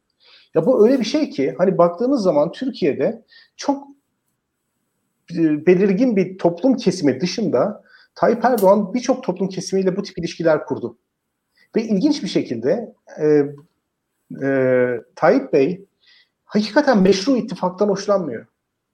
Yani mesela 7 Haziran sonrası Cumhuriyet Halk Partisi ile Adalet ve Kalkınma Partisi bir iktidar ittifak kurabilirdi. Bir hükümetimiz olabilirdi. Hatta çok da hayırlı olabilirdi. Yani Türkiye'nin birçok problemini birlikte çözebilirler. Mesela Selin Sayek Böke ile Ali Babacan'ın aynı ekonomi yönetiminde olduğunu ve Türkiye'nin gündemini belirleyen tartışmanın da kamu harcamalarının miktarı olduğunu falan düşünün yani. Harika bir şey. Hani Babacan ve Böke birbirine res çekti. Sosyal yardım konusunda işte Böke şöyle söyledi Babacan. Türkiye'nin gündemi bu olabilirdi yani. Hani bunu istemiyor. Ne ne kadar bakanlık verirdi? Adalet ve Kalkınma Partisi CHP'ye 4 veya 5 bakanlık en fazla verirdi ve bir sonraki seçimde işte yeniden bakarlardı. İşte e, halk takdir ederdi. Fakat bunu bunu seçmedi Tayyip Bey. Bunun yerine Milliyetçi Hareket Partisi bir şey söyleyeyim. IMF'yi de seçmedi. Aha. Ya seçmedi. aynen IMF'yi de seçmedi. IMF'yi de seçmedi. Tabii, tabii, aynı tabii, şekilde. Tabii. Aynı mantık. Ya mesela IMF tabii çünkü IMF'le girilen ilişki karşılıklı sorumlulukların belli olduğu bir kurala dayanan bir ilişki modeli. Yani bunun yerine daha keyfi, içine girmesi veya çıkması daha anlık kararlara dayanan ilişki modellerinden çok hoşlanıyor. Ee, yani mesela şu anda Milliyetçi Hareket Partisi ile Adalet ve Kalkınma Partisi arasındaki ilişki nedir? Yani bir güç, güç bölüşümü yok mudur? Yani Milliyetçi Hareket Partisi bir hayır kurumu mu? Milliyetçi Hareket Partililer evliya mı? Yani hiç kadro beklentileri yok mu bu insanların? Kamu kaynaklarından hiçbir beklentileri yok mu? Ya da sağlanmıyor mu bu insanlara kamu kaynakları? Verdikleri destek karşılığında. E tabii ki oluyor. E şimdi ben şu soruyu soruyorum. Acaba Cumhuriyet Halk Partisi ile ittifak yapsaydı da mı bu kadar fazla şey verirdi müttefikine? Ya bence şu anda verdiğinden daha azını, daha ölçülüsünü ya da daha tahmin edilebilirini verebilirdi Cumhuriyet Halk Partisi'ne fakat bunu istemiyor. Ve maalesef birçok toplum kesimi de Türkiye'de bu tip ittifaklardan memnun oldular. Yani Tayyip Bey ile girilen bu tip ittifaktan memnun oldular çünkü Tayyip Bey e, müttefikini Türkiye'nin sahibi gibi de hissettiriyor açıkçası. Yani liberallere, Fethullahçılara, çözüm süreci esnasında Kürtlere, daha sonra milliyetçilere sanki sistemin sahibi onlarmış gibi hissettiriyor. Ya o insanlar da Tayyip Bey'i avuçlarının içerisine aldıklarını düşünüyorlar. Aslında AKP gelip geçici fani bir parti burada asıl biziz, biz süreci yönetiyoruz gibi bir şey düşünüyorlar. Ve herkesin de günün sonunda ağzı yandı bu işten. Yani herhalde bu konuda mutabıkız. Şimdi e, eğer siyasi hayatına bu şekilde devam edecekse e, Tayyip Erdoğan, Cumhur İttifakı ile devam edebilir. Çünkü e, görünen o ki Milliyetçi Hareket Partisi'ni bu ittifakın dışarısına attığı zaman başka bir alternatifi de yok. Doğruya doğru. Yani mesela e, Tayyip Bey rahatsız olabilir Devlet Bahçeli'den. Fakat Devlet Bahçeli'nin gidişi durumunda onun yerini kimle ikame edeceği sorusunun cevabı yok. Çünkü o kadar insanlar bu ittifak kurma e, stratejisinden e, korkuyorlar ki savrulmaktan korkuyorlar. Kendilerini uzak tutuyorlar. Yani muhalefet aktörleri mesela en azından böyle. Yani bugün DSP'nin liderinin Tayyip Erdoğan'la görüşmesinin reel olarak hiçbir anlamı yok. Hiçbir anlamı yok. Ya da muhalefet içerisinde herhangi bir aktörün Tayyip Erdoğan'la görüşmesinin reel olarak hiçbir anlamı yok. Yani seçmen üzerinde hiçbir anlamı yok. Onu söyleyeyim. Bugün muhalefet parti liderlerinin gidip Tayyip Erdoğan'la anlaşmasının da seçmen üzerinde reel hiçbir karşılığı yok. Yani Türkiye artık o noktaya geldi. Onu söylemek isterim. Şimdi ben diyorum ki ancak yine de şöyle bir ihtimal kapısı da açık olabilir. Devlet Bahçeli'nin erken seçim şantajına karşı başkanlık sisteminden parlamenter sisteme dönüş şartıyla muhalefetin aktörleriyle Tayyip Bey'in aynı masa etrafında toplandığı işbirliğinin kısıtlı, sınırlı ve kurumsal kamuoyunun gözünün önünde gerçekleştirdiği bir ihtimalde söz konusu olabilir. Burada belirleyici olan Tayyip Erdoğan'ın kendi kanaati. Yani o Cumhur İttifakı ile birlikte kaybetmeyi seçebilir. Ki kaybedeceğini görürse bence seçmez. Ama şu anda top çizgide olduğu için ya anketler en azından öyle söylediği için tam olarak o sinyalleri alamıyoruz ama Cumhur İttifakı ile beraber kaybetmeyi seçebilir veyahut parlamenter sistem içerisinde dönüp siyasetin bütün aktörlerini meşru kabul edip muaddili kabul edip onlarla aynı masa etrafına oturup parlamenter sisteme geçebilir. Onur dedi ki işte bu seçim yasası ile ilgili konular da konuşuluyor. Doğru. Çok arttı o haberler. Ama bir taraftan da bir parlamenter sistem gündemi var Türkiye'de. Bu da konuşuluyor. Yani Tayyip Erdoğan'ın benim sorum e, bu araya gerrymandering yaparak ha, yani e, gerrymandering yaparak bölgeleri yeniden dizayn ederek seçim kazanma şansı olabilir. Bu şansı gördüğü sürece de devam edecektir. Size onu da söyleyeyim. Ya bu şansı gördüğü sürece de devam edecektir. MHP'yi ikna etmeye çalıştığı nokta da orası. Çünkü MHP'yi atmak böyle hemen başkasıyla birlikte olmak onlar kolay işler değil. Alternatifini bulması lazım, ikamesini bulması çok zor şu anda. Fakat e, birlikte de seçim kazanmak mümkün değilse bu daraltılmış bölge sistemini tek seçenek olarak görüyor. Onu da MHP kabul etmeyecekse e, muhtemel opsiyonlar ön plana çıkacak. O başka opsiyonlar dediğim şey işte e, galiba topyekün mevcut sistemle kaybetmektense e, kurumsal bir reform yani parlamenter sisteme geçiş. Ancak bu şekilde muhalif aktörlerle aynı masa etrafına oturabilir. Bu ihtimali yüksek görüyor muyum? Ben bu ihtimali açıkçası şimdilik çok yüksek görmüyorum. Yani böyle bir ihtimal olduğunu söylüyorum fakat bu ihtimali yüksek görmüyorum.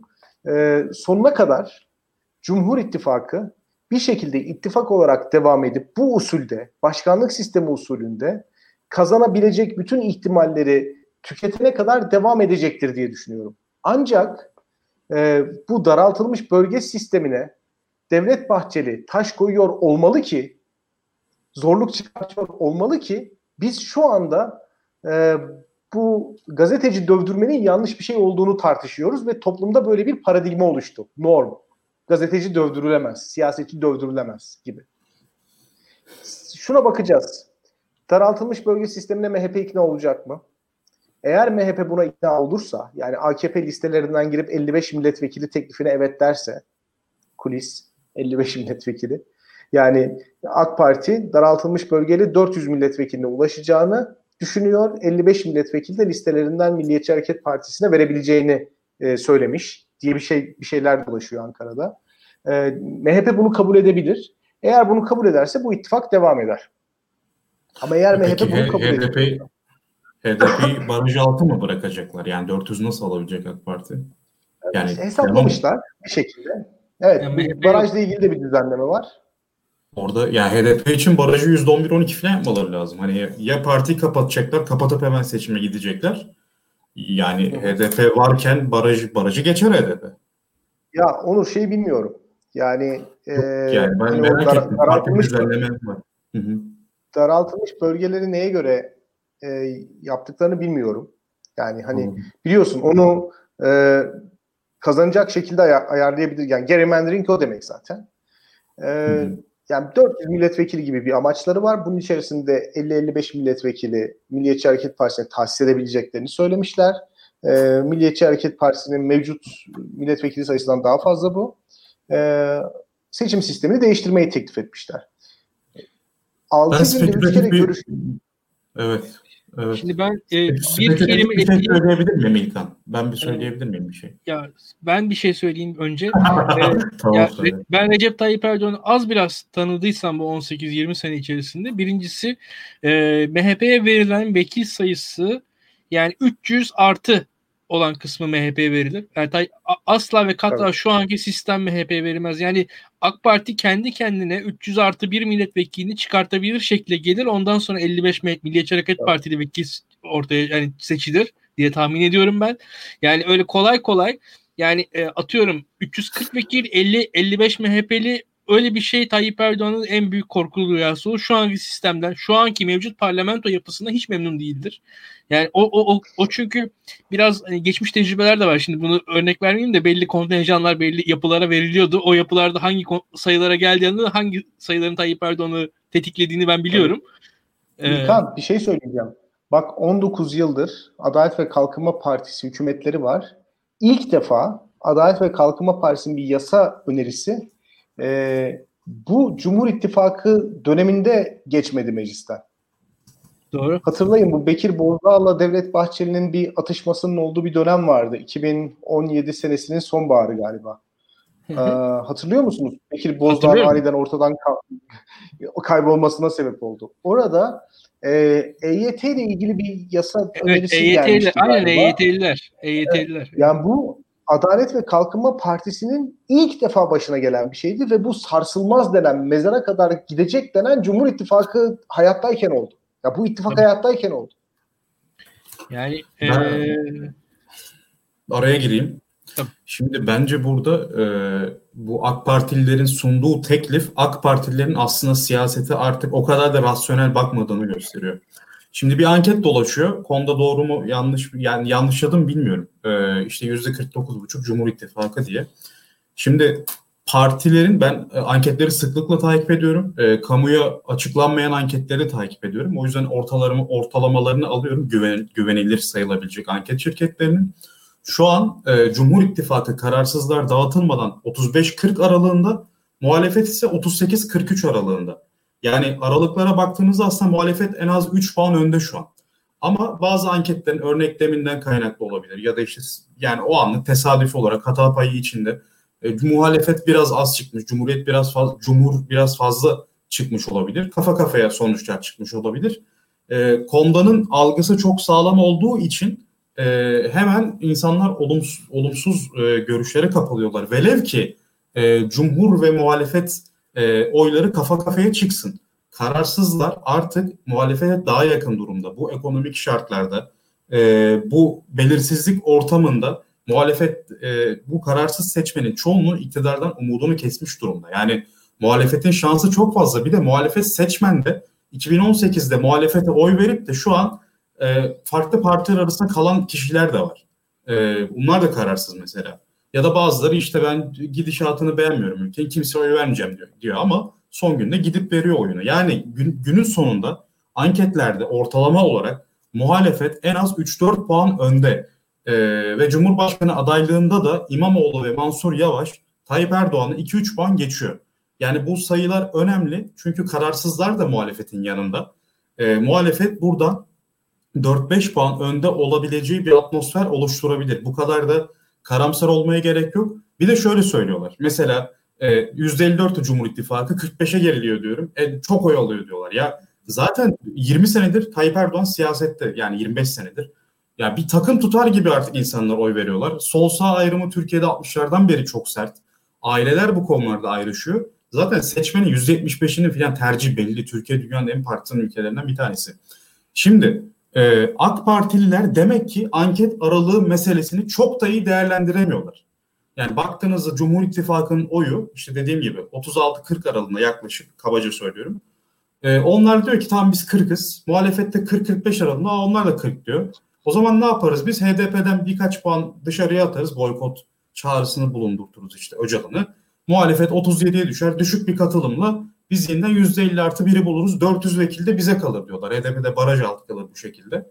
E, dolayısıyla e, bu yaklaşım aslında çok iyimser iktidar tarafı için. Yani bu 30 31 Mart'tan ders almamış, 23 Haziran'da yeniden seçime gitmiş. 13 bin farkla kaybettiği seçimde 805 bin fark yemiş. El aleme rezil olmuş bir partinin yeniden ders almadığını bize gösteren bir şey bu aslında.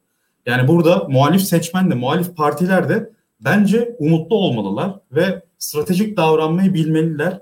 E tabii ki de 2019'da tutan 2017 referandumunda tutmaya ramak kalan o birliktelik formülünü de devam ettirmeye çalışmalılar. E, muhalefet burada bence moralini bozmamalı. E, ve yerel siyasette muhalefetin etkisi de çok büyük. Şu an Türkiye Cumhuriyeti nüfusunun %50'sini muhalefet belediyeleri yönetiyor. Yani hatta HDP'lileri de katsaydık %55 olacaktı bu oran.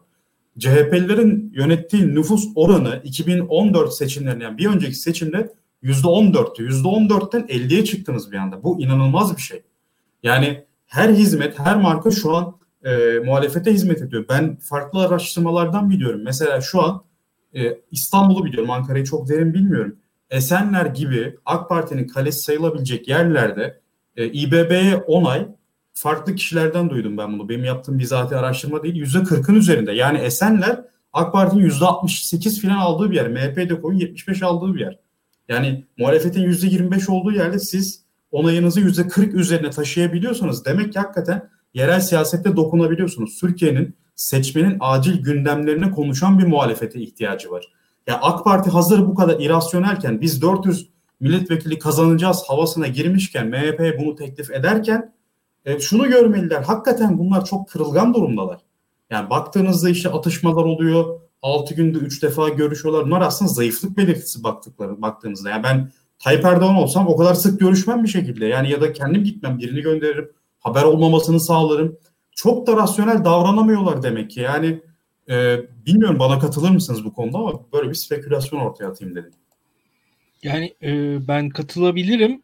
Hatta bu anket konusu e, kolay değil. Yani rasyonelite konusunda da genel olarak bana getirilen eleştiriler doğru. Şu andan sonra her şeyin %100 rasyonel gideceğini düşünmüyorum. Burak Bilge'nin anlattığı parlamenter sistem meselesi önemli. Parlamenter sistemi e, AK Parti içerisinde savunan çok önemli insanlar var.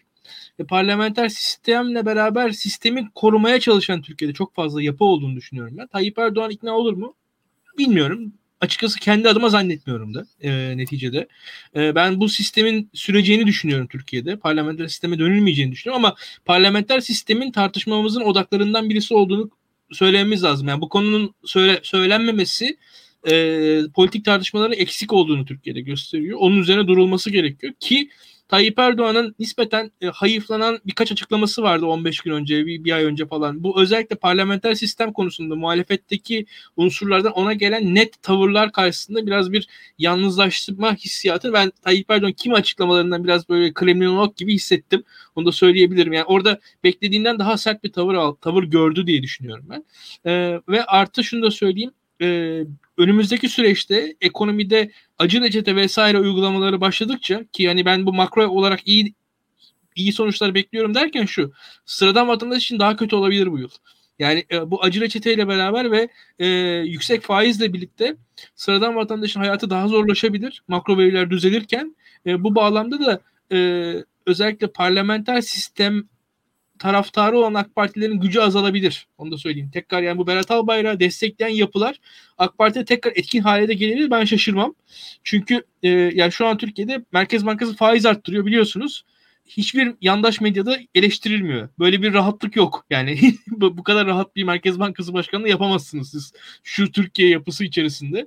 E, bu bağlamda da ben zor görüyorum. Yani parlamenter sisteme geçişin öyle kolay kolay olabileceğini düşünmüyorum. Çünkü parlamenter sistemin zıttı olan AK Parti'de ve devlette çok büyük bir yapı da birikti. Yani Cumhurbaşkanlığı çevresinde ve Tayyip Erdoğan çevresinde bu aileden ibaret değil birkaç aile diyelim en azından böyle büyük bir yapı da birikti. O yapıyı da e, sizin e, tasfiye etmeniz anlamına geliyor. Tayyip Erdoğan açısından bir e, hani kayıp kazanç tartışılır. Sonuçta hani başkan olmak, başbakan olmak bu kabul edilebilir bir şey olabilir ama o yapının tasfiyesi anlamına geliyor. O yapı tasfiye olmak istemez diye düşünüyorum ben. Ee, Burak Bilgen son birkaç sözün varsa onu alalım ve yayını kapatalım istiyorum açıkçası. Evet. Ya İlkan senin söylediğin gibi yani bu işler artık çok zor. Hani mesela Berat Albayrak istifa ediyor. Devlet Bahçeli belli ki tedirgin. Ee, ama bu insanlar ceketlerini alıp gitmiyorlar yani. Mücadele içeride devam ediyor. Ee, o mücadeleyi görebilmek de çok zor. Çünkü kapalı. Ee, yani bilgi akışı çok sınırlı. Ve biz birçok farklı indikatörlere bakıyoruz. Mesela sen Başakşehir ve Trabzonspor maçlarına bakıyorsun. Kulüp yöneticilerinin açıklamalarına bakıyorsun. Yani maalesef Otoriter sistemlerde sinyal algılamak çok zor. Ee, yine otoriter sistemlerde bu preference falsification dediğimiz bir şey var yani insanların e, kamusal hayattaki tercihleriyle özel tercihleri, kamusal hayattaki sözleriyle özel sözleri birbirinden farklı. Dolayısıyla bu anket sonuçları da doğru sinyaller algılamamızı engelliyor. Ne kadar doğru onu da Ve bilmiyorum. telefon anketi üstelik yani. Tabii evet evet ve liderler de hani Mesela şu anda biz evet Tayyip Bey karar verecek. Eğer e, Devlet Bahçeli ile devam ederse kesinlikle kaybedeceğini düşündüğü anda bu ittifakı bozacaktır. Fakat kesinlikle kaybedeceğini ona düşündüren şey nedir? Hangi veriye göre bunu hesaplayacak? Hı. Mesela bu çok e, evet, bilim, bilinmez bir şey. Evet. Yani e, bir de çünkü, şöyle bir şey var. Tayyip Erdoğan hayatı kazanarak gitti devam etti ve kazanarak geçti. Ve Tayyip Erdoğan hayatı bunca sefer kazanarak geçmemiş olsaydı mesela İstanbul seçimleri için bu hata yapılmazdı, tekrar edilmezdi. Ya Tayyip Erdoğan'ın e, e, hayatında yenilgiler daha fazla olsaydı, birkaç seçim yenilgisi daha yaşamış bir insan olsaydı Tayyip Erdoğan, bence İstanbul seçimleri yenilenmezdi. Yani geçmiş başarıları açıkçası onu o hataya yönlendirdi. Bir de böyle bir şey de var. Şunu da ekleyeyim ben. İstanbul'u çok konuştuk. Ankara var. Ankara da var. Yani mesela e, çok bariz ya kaybedici. Oraya mesela çok Süleyman Soylu'yu ka- koysa kazanır demiştiniz ikiniz de mesela. Yani e, biz görüyorsak onu Tayyip Erdoğan da görmesi lazım. Demek ki göremiyorsa o kadar da o kadar rasyonel değil yani. Çünkü bilgi akışı bilgi akışı ve o bilgi akışını yönlendiren insanlar aslında Türkiye'nin en güçlü insanları. Yani e, Türkiye'nin e, Türkiye'nin en güçlü insanı Tayyip Erdoğan değil. Tayyip Erdoğan'ı bilgiyle buluşturan ya da hangi bilgiyle buluşmasına karar verecek insanlar. Çünkü ona göre Tayyip Erdoğan da yorum yapıyor. Anlatabiliyor muyum? Yani anket sonuçlarını siz eğer tahrif ederseniz ya da çok başka bir anket sonucu götürürseniz ona göre bir reaksiyon alacaksınız. Bunu biliyorsunuz. E, o yüzden bu, arada, bu otoriter sistem... Söyle. Bahçeli de Bahçeli de e, manifestosunda şey açıklamış. E, anketlerin sağlığına dair bir kurum kurulması gerekiyor filan gibi bir açıklama yapmış. Belki de orada buna dair bir mesaj vardır. Çünkü yani e, MHP'nin kendilerini kaybettirdiklerini düşündürebilirler ve er, e, daraltılmış e, sisteme yönelik anketlere bir tepki vardı. Bilemiyorum. Yani ya öyle tabii, bir spekülasyon. Çünkü yani mesela hani mevcut sonuçlara göre MHP seçmeninin 2018'den bu yana yaklaşık %40'ı oy tercihini değiştirme niyetinde. Memnun değil. Evet. Ya bu çok yüksek bir rakam. %4-4,5'luk bir oya tekabül ediyor. Şimdi bunu mesela karar alıcı görüyor. Diyor ki Milliyetçi Hareket Partisi bana umduğum kadar oy getirmeyecek. Bu bir. İkincisi Milliyetçi Hareket Partisi'nin dümen suyuna girdiğim için kendi seçmenim de benden kaçıyor. Dolayısıyla kaybediyoruz. Şimdi ama buradaki mesele şu. Bu anketler Tayyip Bey'e gidiyor mu? Hangi anketler gidiyor? Ya da doğru bilgiyle buluşuyor mu? Ya da verdiği karar doğru bilgi sonucunda verdiği karar mı? Bunları bilemediğimiz için meselenin nereye evrileceğini bilmiyoruz. Biz spekülasyon da yapmadık. Ben Onur sana katılmıyorum. Sadece ihtimaller var. İhtimallerden konuşuyoruz. Hangisi doğru, doğru. daha olur diye bir şey söylemiyoruz. Yani ben kesinlikle parlamenter sistem konuşulur, muhalefete geçer diyemem. Çünkü Cumhurbaşkanının sosyalleşme sürecini ben bilmiyorum.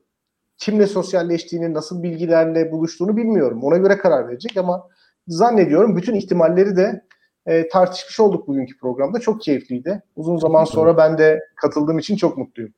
Biz de çok keyif aldık. Ee, arkadaşlar yayınımızı e, beğenmeyi, paylaşmayı, arkadaşlarınıza önermeyi unutmayın. Artı yayının altına yorum yazın. E, işinizi, yaşınızı, nerede yaşadığınızı yazın. Biz merak ediyoruz. Kime konuştuğumuz önemli açıkçası. Kime konuştuğumuzu bilerek konuşursak daha iyi konuşuruz.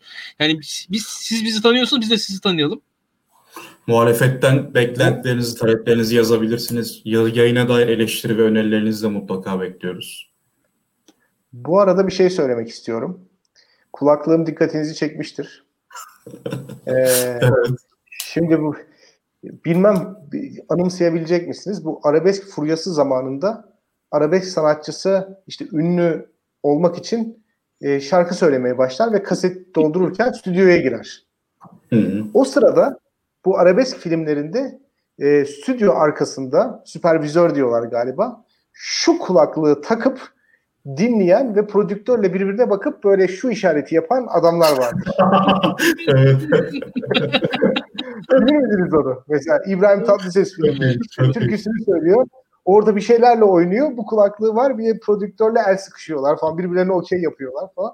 Ee, bu kulaklığı almamın tek sebebi bana onu anımsatması. Onun için bu kulaklığı kullanıyorum. Bir de gözlük lazım sanki onun için. Gözlük de takıyor öyle. Bir ko- kolormatik evet. Evet. evet. Doğru. Ee, doğru. artık e, ne diyelim yorumlarınızı da bekliyoruz arkadaşlar. E, yeni kulaklıklarla yeni ekranlarda haftaya da buluşacağız. E, bu gecelik bu kadar diyelim. E, herkese iyi geceler dileyelim. Yayını kapatalım istiyorum. İyi geceler. İyi geceler. Hoşçakalın. İyi geceler.